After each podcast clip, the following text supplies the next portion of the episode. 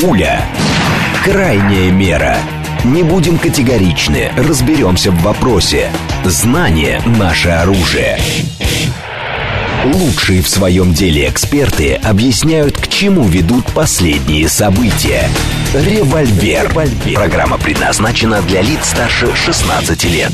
10.06, столица, радиостанция «Говорит Москва», 94.8, микрофон Евгения Волгина. Всем доброе утро. Программа «Револьвер». Рафаэль Ордуханян здесь. Доброе утро. Журналист-американист, и мы что делаем? В прямом эфире про мы Америку, работаем. Про Америку, 7373948, телефон, смски, плюс 7925-8888-948, телеграмм для ваших сообщений «Говорит Москобот».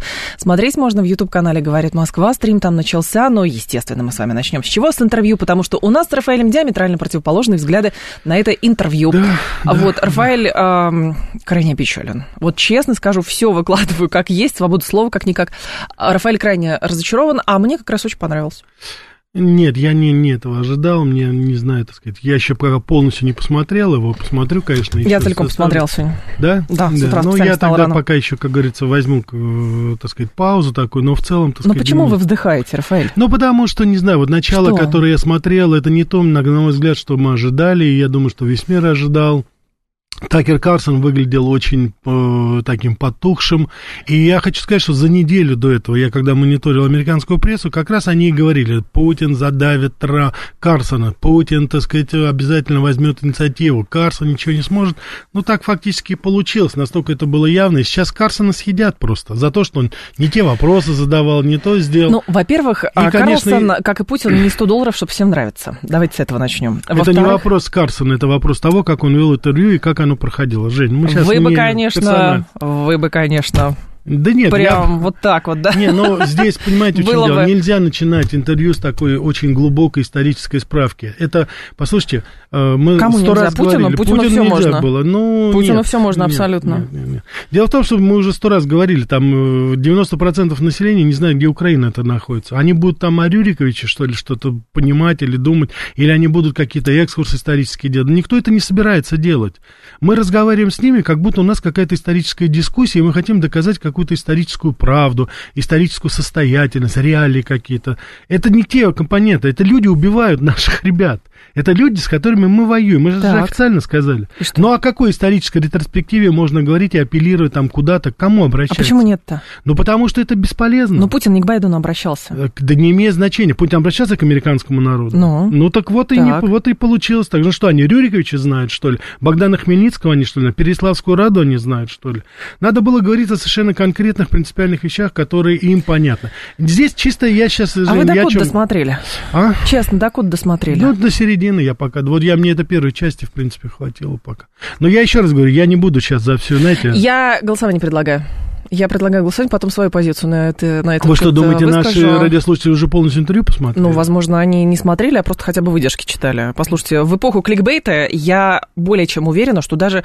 журналисты, 75%, не слушали, а просто друг у дружки перепост смотрели, ну, это, и да, те, кто расшифровал. Да. Нет, я говорю то, что я слышал, первые 40 минут где-то. Вот давайте так, 134-21-35, вам понравилось те высказывания, которые были со стороны Владимира Путина, да, вы вполне довольны этим, 134-21-35, и 134-21-36 чувствуете какое-то разочарование, 134-21-36. Я теперь свою позицию скажу, на основании того, что я все это послушала, посмотрела. И, соответственно, я могу сказать, что Путин, во-первых, с моей точки зрения, подтвердил, что он западник. И он всегда был политиком-западником. Но западником не в том понимании, в котором Запад понимает Запад, а в том понимании, как это было, ну, как бы даже в российской историософии. Он обращается не к Байдену, он обращается не к современным западным политикам типа Шольца, фон дер Ляйен и прочее. Он обращается, ну, как бы условно, к этой другой витальной, как мне кажется, витальной Америке, которую в том числе и представляет Такер Карлсон. Его исторические экскурсы, вот эти длинные, можно как угодно критиковать, предсказать, что вот, увлекается историей и так далее. Это интервью можно рассматривать не с точки зрения того, что, значит, это интервью будут, скажем так, расшифровывать, изучать. Это своего рода речь. Это не просто ответы на вопросы, Жень, мы не это знаем, речь. Женя, мы не знаем, будут его изучать, не будут его изучать. Вот сейчас и вот сейчас, вот здесь. Вот у нас, да, вот мы сейчас констатируем то, что было. Вы говорите, что Путин обращался к общественному мнению. Мы каждый раз говорим о том, что это общественное мнение давным-давно никого там не интересует, и руководят странами совершенно другие люди, которые плевать хотели на общественное мнение. Да, мы можем сейчас пойти, допустим, вот только мы с вами знаем, да, если кто-то изучает этот вопрос серьезно, да. Мы с вами знаем, что, допустим, вот на выступление в Твиттере, которое опубликовал, так сказать, Такер Карлсон, там на 40% больше положительных оценок, чем отрицательных. Это хорошо. Но. Вот этот фактор, допустим, он может быть хорош сам по себе, но он ничего сейчас в данной ситуации не решает. Вот в чем проблема. Подождите, никто не рассчитывал на то, что Путин даст интервью, и тут же что-то там поменяется. Да не что-то вообще поменяется. Нет. Я говорю, что адресация не к тем идет сейчас, понимаете? Почему не к тем? А кому надо? Потому что у нас враг, и мы должны были заявить свою позицию. Здесь речь идет... на поле боя заявляем свою позицию, мы Рафаэль. Не заявляем, мы говорим о том, что мы хотим дружить. Мы вот что заявляем сейчас. Мы должны договориться. А что надо говорить? Я надо тебя уничтожу ядерным огнем? Не ядерным огнем. Этого от Путина ждали. Нет. Зачем это говорить, Рафаэль? Я еще раз говорю, что речь идет не о том, что ядерным огнем или еще что-то. Не надо, как говорится, здесь вставлять слова в это. Речь идет о том, что у нас идет военная операция. Мы воюем с НАТО. И наша цель... Вот я и так и не могу понять, какая наша цель, куда мы идем-то. Ведь Такер Карлсон, он же это спрашивает. Он говорит совершенно конкретно, как вы собираетесь денацифицировать, так сказать, Путина у него вопрос. Путину я еще раз говорю, надо говорить... понимать буквально. Нет, причем здесь не буквально. Мы-то хотим, чтобы это были какие-то ответы. Это же и для нас ответы. Вы говорите, что он разговаривает там с какой-то частью. С нами-то тоже надо. Я тоже хочу узнать, куда мы движемся. Или мы так не Путин всегда это говорил. Что мы будем делать? Как мы будем... Денацификация, демилитаризация, не вот территория... Карсон сейчас и говорит как раз, вы говорите об этом. Он говорит, я с вами согласен, я с вами, канадский парламент, да, это все. Как мы это будем делать? Денацифицировать. А вы сейчас не видите этого? Я не вижу как. Вообще никак? Не вижу. 2 года СВО вы не видите. Нет, я вижу, как наши ребята борются за это, а я не вижу, так сказать, как мы денацифицируем. А Путин не борется или что? Нет, при чем здесь это? Я говорю, как мы будем бороться-то? Это война идет военные действия. Военные действия идут везде сейчас. Я говорю сейчас, как мы будем денацифицировать, что мы будем делать вот со всеми остальными, что мы будем делать с населением, какой у нас план есть, до какого момента мы будем продвигаться. А надо все... Подождите, во-первых, точно совершенно никто не знает, до какого момента будем продвигаться. Вот об этом речь идет, понимаете? Я просто не понимаю, в чем проблема-то. Проблема в том, что во время Великой Отечественной войны мы прекрасно знали, что мы идем на Берлин. И что? Ничего. А сейчас? А сейчас я не знаю. А вы хотите прям, чтобы Путин вам все выложил? Я хочу, простите меня, что значит выложить, не выложить? Я хочу знать, куда мы движемся и каким образом мы движемся. Помимо всего того, что происходит. Пока у нас борются с денацификацией все, это наши солдаты, так которые Путин там говорит, жизнь свою рискуют. Американцы, если прекращают поставки оружия... Жень, это из той категории, если ты меня полюбишь, то мы с тобой поженимся, да? Не прекратят они поставки. И мы, кстати, это говорим каждый раз. Конечно. Не сам Путин говорит. Ну так что тогда делать? Президент России совершенно правильно утверждает, что мы не хотим уничтожения Америки. Мы даже не хотим уничтожения украинской государственности. Но... мы не хотим уже украинскую государственность уничтожать? Это для меня новость. И нам не нужны были изначально... Цель какая? Путину, как бы за Путина вложили все в то, что, соответственно, Путин берет территории, Путин возьмет Польшу, Путин возьмет Германию. Польшу не надо. Мы Путин сейчас об Украине говорим. Значит, вы считаете, что мы, оказывается, хотим сохранить украинскую государственность? Смысл в том, что Россия – это европейское государственное образование. Россия – это российское государственное образование. Никакой Европа слишком мала для того, чтобы вместить в себя Россию. Не смотрели, Рафаэль, а делаете выводы из того, что вы полчаса послушали. Нет, я сейчас говорю из постулата, я сейчас говорю из элементарного постулата. Это похоже на то, что не читал, но осуждаю. Да не в этом дело, что осуждать. Я просто говорю, вы говорите, что Россия – это европейская страна. Я не согласен, это все. Вы говорите, что европейская. То есть Россия – это не европейское государство? Абсолютно не европейское. Это Европа часть, может быть, еще, так сказать, России. Откуда? Европейская какая-то. Да. Нет, Жень, это... И, кстати, Путин не говорил, что мы европейская, насколько я понял, может быть, потом... вы же полчаса послушали. Все правильно даже. Я говорю того, что я послушал. Итог голосования. 36% говорят, что скорее довольны тезисами президента, 64% говорят, что недовольны. Эффект обманутых ожиданий. Вот так вот. Эффект обманутых ожиданий. Так, у меня впечатления от интервью поделились на 3 части. Конечно, хорошо, что голос президента наконец донесут до простых людей на Западе, прорвется информационный пузырь. В целом, все, что говорил президент, уже говорилось им раньше. Для нашей публики никаких никаких новых открытий не было. Это нормально, ведь информация была направлена на Запад, а не на нас. Единственное, что удивило и резануло слух, это мнение президента о том, что Союз развалили наши политики в желании понравиться Западу, угодить и подружиться. Странный посыл, говорит Василий. Вот это, до этой части я не дошел, поэтому я это комментировать не буду. Ну, достаточно вот того, что я изначально сказал. Кстати, сегодня вечером у нас на Америка Лайт, естественно, мы с вами обсудим конкретно интервью. Именно об этом будем говорить с вами, так что присоединяйтесь, мы с вами продолжим эту дискуссию, а я уже буду просто более подготовлен и, так сказать, поговорим об этом. Самое главное, мне кажется, здесь еще есть два момента, конечно же, что западная страна, именно страна, европейцы, американцы, они выстраивали информационную блокаду вокруг России. Молчат, да. Они сами выстраивали блокаду на протяжении 2 лет. То есть Зеленский раздавал интервью кому угодно. Везде был. Везде, значит, страдальчески смотрел, рассказывал, какой ужас и кошмар и так далее и тому подобное.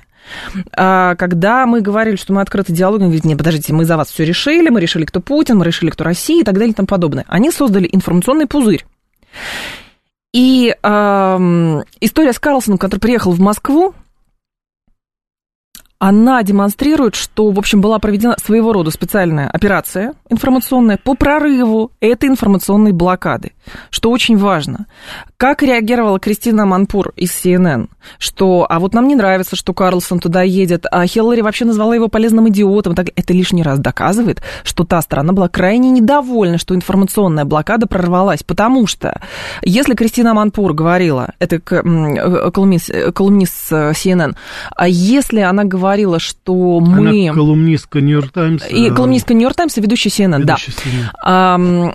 А мы настаивать продолжаем на том, чтобы вот взять интервью у президента России. Но я прекрасно понимаю, что нелогично сейчас приглашать в Москву Кристину Манпур, какого-нибудь человека с CNBC и так далее, просто потому что они будут себя вести с главой государства как следователь на допросе и будут вбивать только исключительно через свои вопросы, через манеру, будут внедрять, абсолютно пытаясь убедить президента России в той точке зрения, которая сейчас превалирует в Соединенных Штатах. И именно потому, что был выбран Карлсон. Либо он достучался до Кремля, либо из Кремля его позвали. Просто совпали интересы, что это Карлсон, а Карлсон это немножечко представление, это другая Америка. Он не русофил, безусловно, но он представитель другой Америки. И как раз к этим людям было обращение, то есть как бы вот, вот так всех толпу локтями раскидали. Я согласен с вами, единственное, что там с Кристиной Манпур уже давным-давно все понятно, это со времен еще Югославии, это русофобка, им делать здесь нечего, это понятно. Люди, которые сюда приезжали, что французские, допустим, американские, которые все пытались какие-то бумажки передать Путину, элементарно нарушая правила безопасности и, так сказать, вот security так называемую, это люди, которые просто, во-первых, непрофессиональные, во-вторых, это люди русофобы. Последний раз интервью, которое было действительно более-менее нормально, это вот Меган Келли, которая брала, а до этого, конечно, Барбара Уотерс, это корифей, скажем так. Ну, это было когда, да, конечно. Да. Но в любом случае, это, так сказать, это вот были, так сказать, действительно интервью, которые открывали какие-то новые перспективы, рассказывали, показывали, описывали вот ситуацию, в какой мы сейчас находимся. Это все правильно. Поэтому то, что там Манпур не приехала, это она вообще уже должна вычеркнута быть из списка этих, так сказать, у нас подобного сброда хватает и своего, что называется. Она уже просто не контролирует то, что она говорит о Манпур. Просто уже не в состоянии. Это началось еще, я говорю, вот с Югославии. Каким-то образом это вот, получилось да. И получилось. Теперь, то, что касается того, что там Карлсон был выбран и приехал. Я не говорю, что это, я же не ставлю под сомнение, что это хорошо. Конечно, хорошо, что приехал. И, конечно, я Такера Карлсона уважаю как очень профессионального человека. Я просто хочу еще раз сказать, подчеркнуть одну очень простую вещь. Сейчас сложнейший период наших отношений с Западом. Говорить сейчас о том, если у вас сейчас мнение о том, что мы вот доказали, что Путин показал, что он западник, что мы европейская... Это не доказательство. Нет, вы сказали, что он показал себя. Он показал себя он всегда был западником. То это очень плохо. Почему? Потому что я в данной ситуации вот с этим Западом нам абсолютно нечего делать. Не с этим Западом. Если... Нету пока другого Запада. У нас другого без иллюзий. Россия сама как государство представляет, что есть иной Запад. Вот и все. Это то же самое, что Путин говорит, что как бы, не стоит понимать демократию только так, как ее пытаются представить Соединенные Штаты Америки. Мы можем только сейчас догадываться о том, что существует какой-то другой Запад. Конечно. Запад, который сейчас вот перед нами стоит, это Запад, который хочет нас уничтожить, Запад, который накладывает санкции, Запад, который от и до русофоб полностью, Запад, который изменил своим историческим, гендерным, политическим, каким угодно, эстетическим ценностям. Да, мы им не соответствуем, мы не часть этого Запада. Так мы не часть этого Запада, но мы, в принципе, западная цивилизация. Никуда не... Мы часть европейской цивилизации. Я еще раз говорю, мы российская цивилизация. Вот и все. Это больше... Да. Нет, это Россия. Нету того, понимаете, Европы, Бетховена, Моцарта, допустим, там Чарльза Дарвина. Если навек вперед смотреть, я так далеко не заглядываю уже навек вперед. Я говорю завтра и сейчас. А ситуация очень проста. Они хотят нас уничтожить. Вот и все. И я считаю, что наш президент должен, так сказать, понимать эту ситуацию и, соответственно, выстраивать отношения вот с этим так называемым Западом, понимаете? У меня никакого придыхания по этому поводу нет. Подождите, речи не идет о том, что Путин говорит, что мы будем с ними выстраивать отношения именно с этим Западом. Мы опять хотим переговоров, мы опять хотим какие-то переговоры, мы опять хотим с кем-то договариваться. Обманут, Женя, обманут. Зачем тогда? Они обманут нас. Мы им даем передышку опять. Но вы посмотрите, с 2014 года, пока мы вот эти переговоры. Посмотрите, как они укрепрайоны там выстроили. Посмотрите, как они сейчас перевооружают всю свою промышленность. Ведь Боррель уже открытым текстом, я не знаю, так сказать, как его еще назвать, говорит, что мы вам миллионы снарядов будем поставлять. Ну, с кем мы договариваемся? О чем вообще договариваться здесь? Ну, совершенно ясно и понятно. А мы собираемся сейчас с Боррелем договариваться? Я этого не вижу. Ну, с Боррелем-то не с Боррелем. Кто Борреля вообще спрашивает? У нас хозяин-то один. Вот с этим хозяином договариваться ни о чем. С этим хозяином, знаете, когда хорошо говорить? Как это было, кстати, во времена Второй мировой войны. Вот наше знамя над Рейхстагом бандеровским. Вот тогда разговоры идут прекрасно. Замечательно идут переговоры. И вся Европа сразу антифашистская становится. И все сразу начинают вспоминать, какие у них там русские корни, как они Чайковского любят и Толстого, и как они говорят, что их обманули. И мы ничего не знали. Когда немцы, которые смотрели на концлагеря, которые им открыли. Да. Кстати, Эйзенхауэру надо отдать должное. Молодец, сделал, показал один из первых. Да? Ой, мы ничего не знали, мы не видели, какие мы были слепы. Начнутся вот эти вот европейские стоны. Такие, знаете, так сказать, это, вы меня извините, пожалуйста, но это стоны, так сказать, проститутки по загубленной молодости, как ей плохо жилось и как, так сказать, все виноваты в том, что она такая. Вот это будет, опять, так сказать, проституированная политика, которую Европа уже столетия проводит, со времен Наполеона. А мы опять говорим, как Александр I, Тройственный союз, давайте на основе христианских ценностей выстроим наши отношения. С кем разговаривать? Они нас уничтожить хотят, Жень. И надо было очень четко сказать это тому же самому Такеру Карлсону. Такер Карлсон в том виде, в каком сейчас Запад существует, это наш враг, к сожалению, глубокому сожалению. Вот. Но это также, я бы сказал, что... вас, консультанты,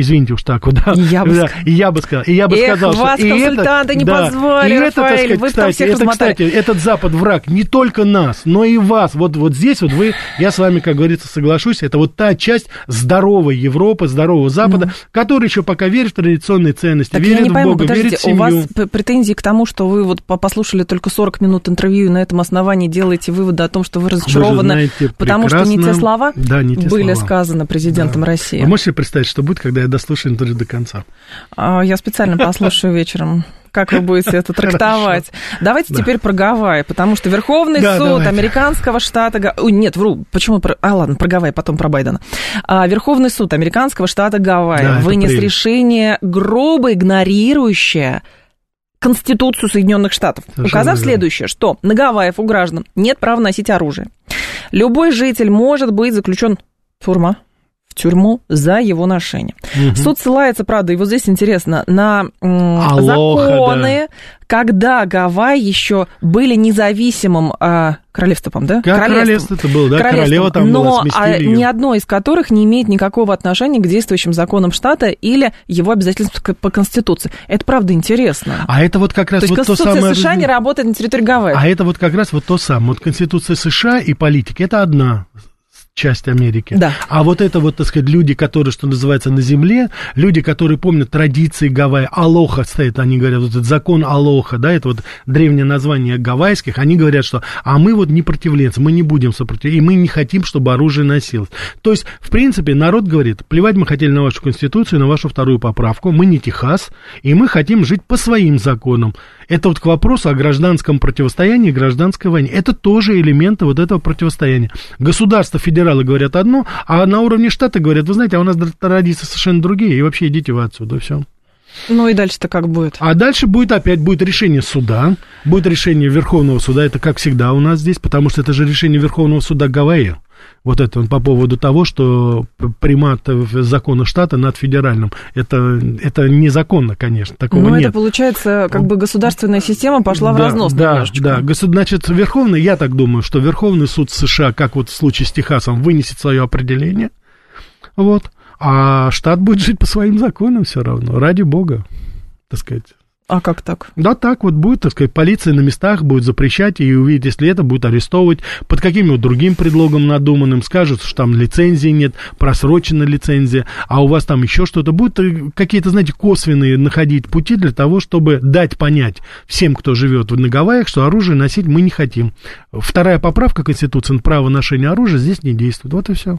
Я думаю, что будет так. И постепенно... Ну что, это... Национальную гвардию... пригонят. Жень, вы знаете, что мы с вами, наверное, вот, мы с вами иногда так вот говорили, где-то полгода назад шутили и сами смеялись, да, ну что там они будут драться друг с другом, да, наверное, да? И все, ну, будут, да. Ну, будут, наверное, Жень, ну, наверное, будут.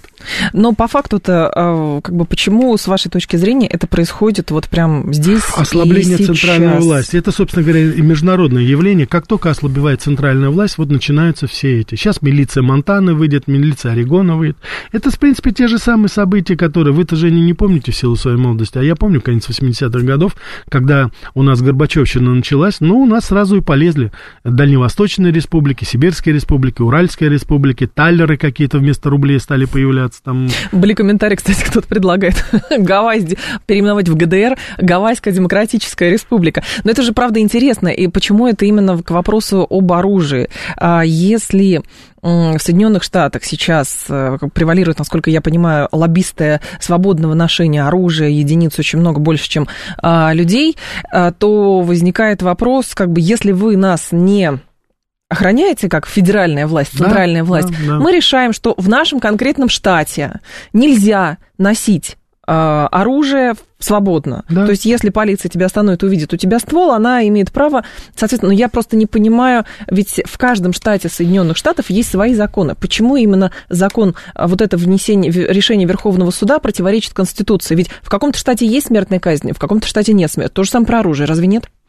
Нет, дело в том, что мы должны с вами, я думаю, это лишний раз показывает, насколько разные штаты. Насколько они разные. Штаты, Соединенные Штаты были сцементированы бизнес и финансовыми интересами. Вот это американцы сделали очень хорошо. То есть они настолько заинтересовали самые разные территории. Аляску, допустим, если взять, там, допустим, те же самые Гавайи, да, допустим, вот Маршалловы острова, которые сейчас, так сказать, частью являются. Да, то есть они заинтересовали местное население своей вот этой американской мечтой и, соответственно, вот инвестициями, которые туда пошли, и люди увидели совершенно конкретный результат. Но это не убрало вот тех самых, знаете, ментальных и таких, знаете, исторических параллелей, которые и парадигм, в которых эти люди живут. И как только вот центральная власть и влияние, и финансы вот это ослабло, а что это такое? Это инфляция, это безработица, это, так сказать, цены, которые поднялись. Люди моментально стали говорить, а что-то нам плохо живется. И начали вот вспоминать именно вот то, о чем вы говорите. Специфика Гавайи вот в чем заключается. Дело в том, что там, ну, в силу географии, там очень много было переселенцев из Китая в свое время и из Индии. Ну, вот, кстати, Тулси Габбард, она же наполовину индианка, вот, и она, соответственно, значит, она была членом Конгресса от Гавайских островов. И вот эти вот пацифистские такие, мирные, скажем так, вот идеи, они очень популярны были. И вот то, что мы сейчас с вами видим, в отличие от Техаса, допустим, ну, в принципе, это две разные страны, Гавайи и Техас, да? Угу. Но и там, обратите внимание, одна процессы и та же... Процессы одни и те же, только с разным, скажем так, знаком. Ну, в Техасе федеральная власть не охраняет местное население от, значит, наплыва мигрантов. Мы решаем своими силами этот вопрос. На Гавайях нас не устраивает свободное ношение оружия, это большая опасность. У нас другая традиция. Мы решаем свой вопрос. Мы решаем свои вопросы сами, без вас. То есть они объединяются вот на последней формулировке. Мы решаем свои проблемы без вас, Вашингтон. Без вас, Вашингтон, вот да. Это вот очень... 10:30, информационный выпуск, и мы продолжим. Про Байдена, конечно, поговорим тоже. Пуля. Крайняя мера. Не будем категоричны, разберемся в вопросе. Знание – наше оружие. Лучшие в своем деле эксперты объясняют, к чему ведут последние события. Револьвер. 10:36, столица, радиостанция «Говорит Москва». У микрофона Евгения Волгина, Рафаэль Ордуханян здесь. Мы с вами продолжаем. Доброе утро. Срочно было сделано... Как это выступление? Было интересно просто наблюдать по лентам, когда вышло интервью Путина, и пока оно шло, еще там, где Карлсон выступал, видимо, политконсультанты пытались перебить повестку и придумали, что со срочным заявлением выступает Байден. Угу. Байден выступает, но выступил он следующим образом. В общем, все вместе. Чрезмерная реакция еврейского государства на атаки 7 октября. И плюс история, конечно, с этими бумагами была по поводу того, что он говорит... Ну, мне принесли бумаги, а я не знал, что там было. Ну, это вот этот знаменитый скандал, что, да. Извините, так сказать, позволю себе такую секунду злорадства. Конечно, посмотрев выступление Байдена, я, как говорится, размяк немножко и стал более, как говорится, спокоен по поводу интервью нашего президента. Потому что то, что Байден там нес, это просто какой-то уже ни в какие ворота. Не поняла, какое сравнение Байдена. Сравнение и... дело в том, что... Ну, я имею в виду сравнение, так сказать, речи выступления Байдена, президента США и нашего президента. Говорит сейчас, просто я говорю, что, конечно же, то, что сейчас на фоне Байдена, то любые события, которые мы с вами обсуждаем, они, конечно же, выигрывают в 100 раз больше, чем что-либо. Потому что с Байденом там просто проблема уже, ну... Я просто так получилось, что я посмотрел это интервью с Байденом. И, то есть Путина же, вы не смотрели? А да, Байдена я не успел просто. В 7 утра я начал смотреть, но я же, как говорится, в поезде еду уже, правильно? Так что здесь просто чисто так не смог посмотреть, дослушать до конца. А здесь, понимаете, все первые вопросы, которые были Байден по поводу его ментального состояния, его памяти, понимаете, в чем дело? Ну, людей это беспокоит. Людей это, конечно, беспокоит, да. Ну, конечно, здесь проблемы, ну, они несопоставимы с теми, о которых мы с вами говорили. Конечно, здесь просто уже клиника начинается. И самое смешное, ну, если так можно сказать, смешное, помимо того, что вот эти файлы, которые в гараже нашли, и Байден сказал, что я это, говорит, кто-то принес, а я, говорит, просто не проконтролировал. Это кто-то из моего, там, так сказать, аппарата, из моей администрации, а я, говорит, не знаю кто. Он сказал, что, в общем, он все помнит. Да. Там все вместе было, в общем, он все помнит, Путин плохой, евреи переборщили. Президент Мексики Аль-Сиси, он почему-то назвал, президента перепутал президента Египта и президента Мексики опять. Это настолько было уже, но нет, это уже не бывает, это уже как просто... Как правильно, Ирак или Иран, помните? Да, вот. да, из этой категории. Потому что это какое-то зазеркалье уже, безусловно. Я просто вот еще раз говорю, вот с этими людьми мы хотим там что-то им объяснить, мы хотим какие-то там параллели провести. Нет, абсолютно. Ну, так, вот, у нас других-то... Да. Так зачем с ними разговаривать? Ну, смотреть дальше, вперед. Так нет, куда дальше вперед? Это люди, которые непосредственно отправляют, решают проблемы, финансируют, поставляют оружие, убивают наших ребят. Вот это вот они. Макрон, Шольц, Байден, вот вся эта комарилья, так сказать, с Сунаком там вместе, там, я уже не говорю там о так называемом руководстве, так называемой Украины. Вот у нас реалии, которые между нами есть, а мы с ними играемся в исторические экскурсы. Вообще не игрались. Играемся. Я не видела абсолютно, где эти заявления были. А что надо было сказать, что мы вас нафиг размотаем всех? Безусловно. То, что было так сказано, они этого и хотели. То же самое, послушайте, что было сказано. Да мало ли, что они хотели. Нет, еще раз. Они хотят доказать, что Россия очень страшная, что Россию надо уничтожить. И если бы... И поэтому они говорят, что мы их уничтожим. Если это, получается, играть на их стороне поля. Абсолютно нет. Они хотели услышать ровно то, какой образ России они создали. И если бы Путин сказал, мы вас всех размотаем, вы там будете еще не знаю что, они бы говорили, вот видите, вот почему мы должны дальше снабжать Украину оружием. Понимаю, единственное, что можно, конечно, сказать, что мы вас размотаем. А можно сказать, как это было сказано в 1941 году. Братья и сестры, враг будет разбит, победа будет за нами. Так он сказал, вот русские не сдаются. Жень, ну, так сказать, при чем здесь русские не сдаются? Рафаэль разочарован президентом Российской Федерации. Это единственное, я разочарован риторикой и тоном этого интервью. Мне кажется, что оно было недостаточно все-таки, так сказать, показательно, и мы не обозначились все-таки... Ну, много вопросов есть. Давайте посмотрим, что я сейчас действительно буду говорить. Давайте посмотрим, вечером обсудим это. Я более подготовлюсь. Пока вот то, что я слышал, вот первые 40 минут, вот у меня такое мнение. 7373948, телефон прямого эфира. Давайте вас послушаем. Здрасте. Алло, пожалуйста. Алло. Здравствуйте, Евгений. Здравствуйте. Рафаэль.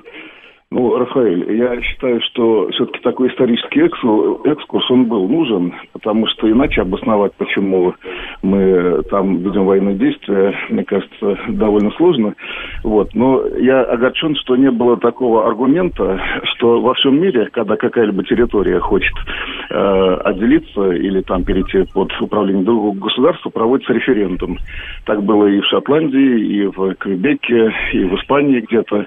Вот почему Запад применяет двойные стандарты, вот это вот, мне кажется, надо было четко обозначить вот в этом интервью. Вот. Спасибо. Ну, да, понял. Ваш отклик. По поводу Байдена, здесь еще все-таки интересно, что кинули, получается, грубо говоря, кинули Нетаньяху-то с этим заявлением, что он операция Израиля в секторе Газа в ответ на атаку Хамаса в октябре была чрезмерной, говорит Байден. А вот это очень интересное заявление. Вообще-то правда, непонятно, потому что это, тяни и толкай. Сначала они говорят одно, потом они говорят другое. Отсутствие принципиальной позиции здесь, это, конечно, очень характерно. Вообще, это определенная такая тревожная, тревожная для политического истеблишмента Америки новелла впервые, вот за сколько уже, более... Да. 80 лет со дня образования, почти 80 лет образования еврейского государства, там, по-моему, американцы сейчас стали как раз вот на такую, скажем так, не произраильскую позицию. Пока еще риторика сохраняется, но в целом под влиянием огромного количества факторов, судя по всему, Америка меняет свой вектор в этом направлении. Они поняли, что это уже, угрожает интересам самих Соединенных Штатов односторонняя поддержка Израиля. И это, конечно, тревожный звонок для Израиля, потому что это вопросы их безопасности в очень большой степени. И то, что сейчас пытается, все, что сейчас там происходит, это уже вопрос, не просто операция в секторе Газа. Мне кажется, что уже сейчас вот это противостояние переросло в такое, исторический вопрос существования самого государства Израиль, с одной стороны, а с другой стороны, существования государства Палестина. Мне кажется, что и палестинцы, и израильтяне не видят создания второго государства. Вот они как-то, сложилось, что израильтяне не представляют себе палестинское государство. Ну, потому что, действие Хамаса, это в чем здесь выражается-то? Это Фатха, они еще там, какие Аббас, он еще как-то говорил о том, что он могли бы существовать. Но в целом-то побеждает сейчас. Простите, вот эта концепция. А Хамас, он с подачи кого был создан? Американцев и Израиля, о чем речь-то? Жень, это, как говорится, уже перевертыши политики. Это мы сейчас не будем здесь говорить, потому что это все вот во что это оборачивается, вот это заигрывание, понимаете? Когда вы не отображаете и не обозначаете свою принципиальную позицию. Кстати, к вопросу, да. Жень, извините, нашего уважаемого радиослушателя, надо было исторический экскурс сделать или еще что-то. Может быть, надо, может быть, не такой длинный. Но я хочу сказать немножко другое. Я хочу сказать, что мне кажется, что все-таки мы сейчас воюем там для того, чтобы защитить наш народ. И исторический экскурс в данной ситуации не имеет никакого значения. Почему не имеет? Если там убивают русских людей, значит, мы должны быть там, и мы должны их защищать. Исторический, неисторический экскурс здесь не имеет никакого значения. Исторический экскурс в данном случае важен, потому что вся популярная версия, самая популярная версия и объяснение иностранцев, что сейчас происходит на Украине, сводится к тому. Путин проснулся в феврале 22 года и начал специальную военную операцию, и напал на Украину. Все, там вообще отрубила просто память, как у рыбки гуппи у всех. Что было, что предшествовало, даже что предшествовало Крыму, этого как бы нет. Именно поэтому со стороны России абсолютно логично выглядит даже, пусть это муторное объяснение со времен царя Гороха. Ровно поэтому, потому что весь мейнстрим сейчас сводится к тому, что 24 февраля 2022 года Путин, Шойгу, Герасимов собрались и сказали: давайте нападем на Украину. Это вот все сводится ровно к... Поэтому приходится слушать, да, поэтому, ровно поэтому. Ну, я не знаю, может быть, есть какой-то резон в том, что вы говорите, но я еще раз говорю, это не для такого интервью. Это слишком глубокий исторический анализ времен Рюрика. Это совершенно, на мой взгляд, было не нужно. Вы что думаете, они воспримут? Сказали мы это, и что они все? Сразу все поверят, скажут. Они будут комментировать, накладывать свои комментарии на этот исторический экскурс. Будут говорить о том, они что все это неправда. Они еще не восприняли, что Крым часть России. Поэтому надо, чтобы Крым был российский, и поэтому надо защищать свои территории, и поэтому надо проводить специальную военную операцию, и поэтому надо надо проводить исторический экскурс. Да, но потому сначала что кому надо защищать, те поймут. Кому кто надо, не защищает? Мы делаем это сейчас. Я говорю, так на этом и надо говорить. Мы защищаем своих людей, так мы Путин защищаем русских людей, и мы защищаем свою землю. Все. Если кто-то хочет поинтересоваться, почему мы это делаем, можно отдельно сделать, как говорится, знаете, исторический экскурс, интервью, все что угодно. Но не делать это краеугольным камнем основной причиной того, что мы там. Причем здесь это? Мы же совершенно спокойно жили с Украиной, когда Украина, суверенное государство, да, 20 лет тому назад, допустим, возьмите, и Крым когда, и Донбасс был частью Украины. Мы же совершенно спокойно жили в этой парадигме, без всяких особых проблем. Почему? Потому что там не было дискриминации. Ну, относительно, тогда уже были, конечно, первые звоночки, но тогда не отменяли русский язык, тогда не преследовали людей только за то, что они принадлежат там московскому патриархату или другому. Так Путин ровно об этом и говорил. Да не об этом говорил. Да, об этом он говорил. Да не об этом, нет. По крайней мере, акцент не на это был сделан. А акцент должен был сделан на это. Мы же не собираемся, допустим, сейчас, условно говоря, там, завоевывать Брайтон-Бич, там, допустим, где живут тоже русские люди, выходцы из России, там, из Советского Союза или еще что-то. Потому что там никто не преследует. Вы пройдитесь, я вот сколько помню, там, во все времена, там, вывесок на русском языке было гораздо больше, чем на английском языке. Вы попробуйте там найти человека, там, старшего возраста, который бы, там, говорил по-английски. Все да говорят Путин уж точно не с Брайтон-Бич разговаривает. Я сейчас говорю к тому, что? Мы там, что где... Рафаэля не пригласили консультантом. Вот про что речь. Глупости говорите же, совсем по-другому. Но вас же не удовлетворяет ни Карлсон, ни ответы Путина. Поэтому как бы не так они были подготовлены к этому. Поэтому я переживаю, что меня не пригласили консультантом. А я не знаю. Ну так не знаете, не говорите же. А говорю, свобода слова, Рафаэль. Свобода слова, да, забыл совсем. Да, так и есть, конечно. 7373-948, телефон прямого эфира, 7373948, по коду 8495. Давайте вас послушаем. Здрасте, алло, пожалуйста. Доброе утро, Юрий, меня зовут. Доброе утро, пожалуйста, да. Ну, поленился, я в 7 утра включил телевизор и полностью посмотрел интервью. Так. Рафаэль, всегда с огромным интересом слушаю вас, интересные рассказы об Америке и прочем. Но поверьте, вот то, что вы посмотрели всего 40 минут, не дает вам возможности полноценно это обсудить. Ну, правда, Путин конкретно ответил на вопрос Карлсона. Да, он не давал ему заставить его отвечать тогда, когда он хочет, в укороченном виде. Но он вернулся к вопросу и ответил. И на вопрос, как денацификацию делать. И на другие вопросы тоже. Рафаэль, послушайте, тогда имеет смысл продолжить. Народ просит, Рафаэль. Народ просит. Хорошо. Я, кстати, оговорился изначально, что я не до конца посмотрел. А Дональд Трамп был признан победителем республиканских собраний в Неваде. Да, это, конечно, там замечательно. И не только в Неваде. Знаете, где еще Дональд Трамп у нас победил? На Маршалловых островах. Вау, да. Круто. Идет, как Маршалова говорится, наша? Да, Маршаловы тоже, как говорится, наша. Техасская Народная Республика, Гавайская Народная Республика. Маршалова. Ну, да. Ну, да, территория там тоже за 5000 миль, конечно, от США, но... А с чем это связано-то все-таки? Нет, ну что, ну, собственно говоря, Трамп сейчас идет уже на пролом. Недавно он... дал интервью журналистке Джанин Мартимора, она, так сказать, спрашивала его по поводу этого, вот, результатов, которые происходят сейчас, говорил о том, что кто его поддерживает, республиканская партия. Там очень любопытный процесс, вот в чем. Дело в том, что она говорит, спрашивает его, говорит, да. Каким образом вы собираетесь дальше двигаться, когда казна Республиканского национального комитета, то есть республиканской партии, пустая? Они займы берут, не могут. Дональд Трамп на нее посмотрел и говорит, а я, говорит, к ним никакого отношения не имею. Я, говорит, у меня, говорит, денег достаточно. I have nothing to do with RNS, он сказал, дословно. Помните, то есть как, здесь как любопытно, у нас очень много денег. И вот, так сказать, да. И он говорит, а у меня, говорит, денег достаточно. Говорит. То есть у него, значит, какой-то отдельный фонд или что-то в этом.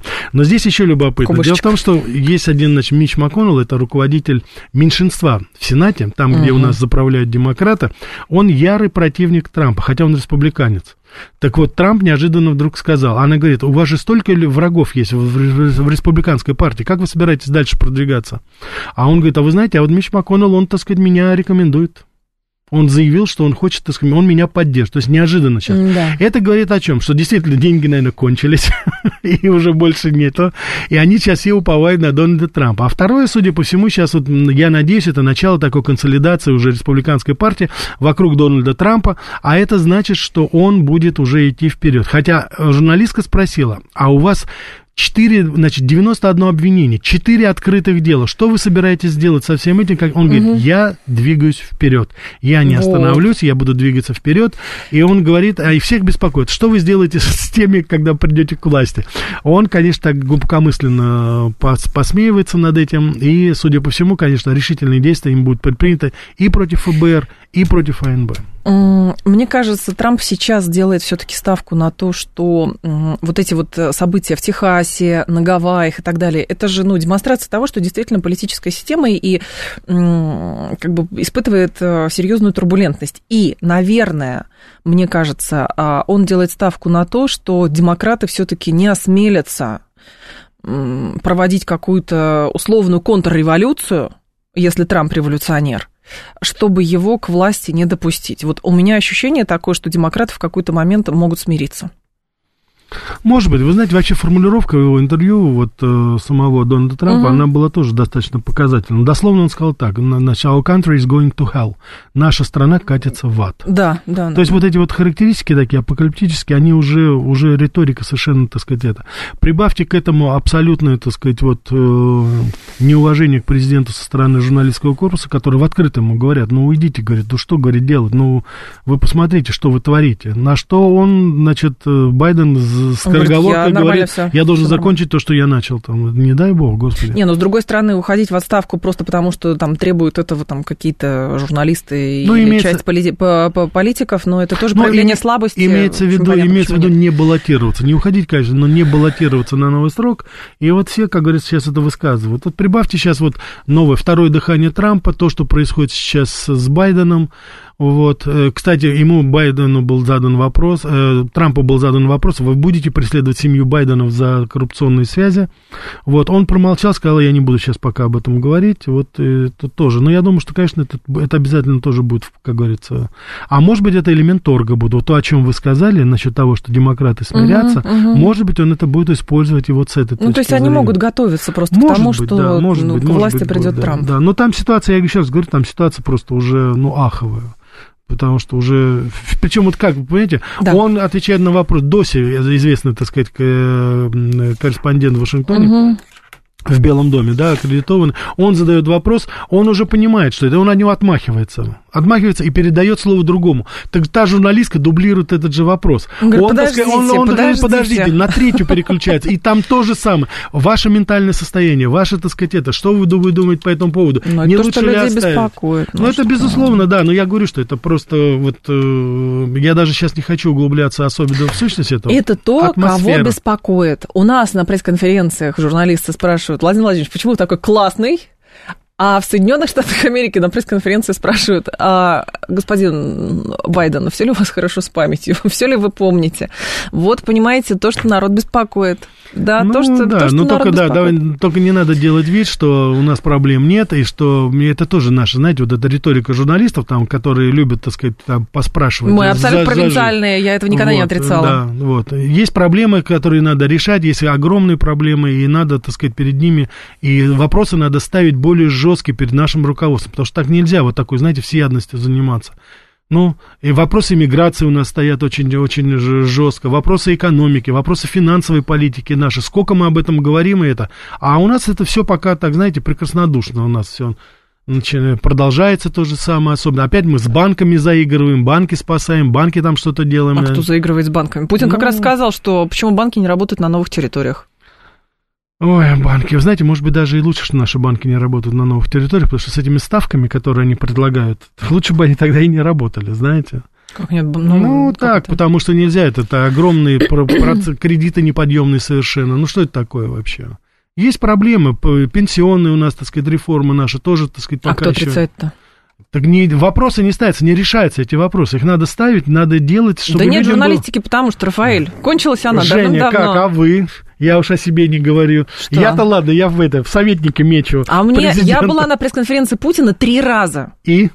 Мне ни разу не дал Песков слово. Ни разу. Что же это такое? Не знаю. Я как тянула руку, как тянула. Я бы не стала спрашивать, что, как в том фильме, что у меня к вам острый вопрос. Расскажите, пожалуйста, почему вы Такой классный. Великий, да. У меня были другие вопросы, но не судьба, понимаете, но не сложилось.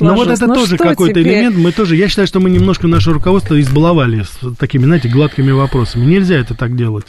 Это тоже вот к вопросу о том, что происходит, и, так сказать, это политическая борьба. Каждый политик должен быть готов каждый раз отвечать за то, что он сделал, и за то, что не сделал.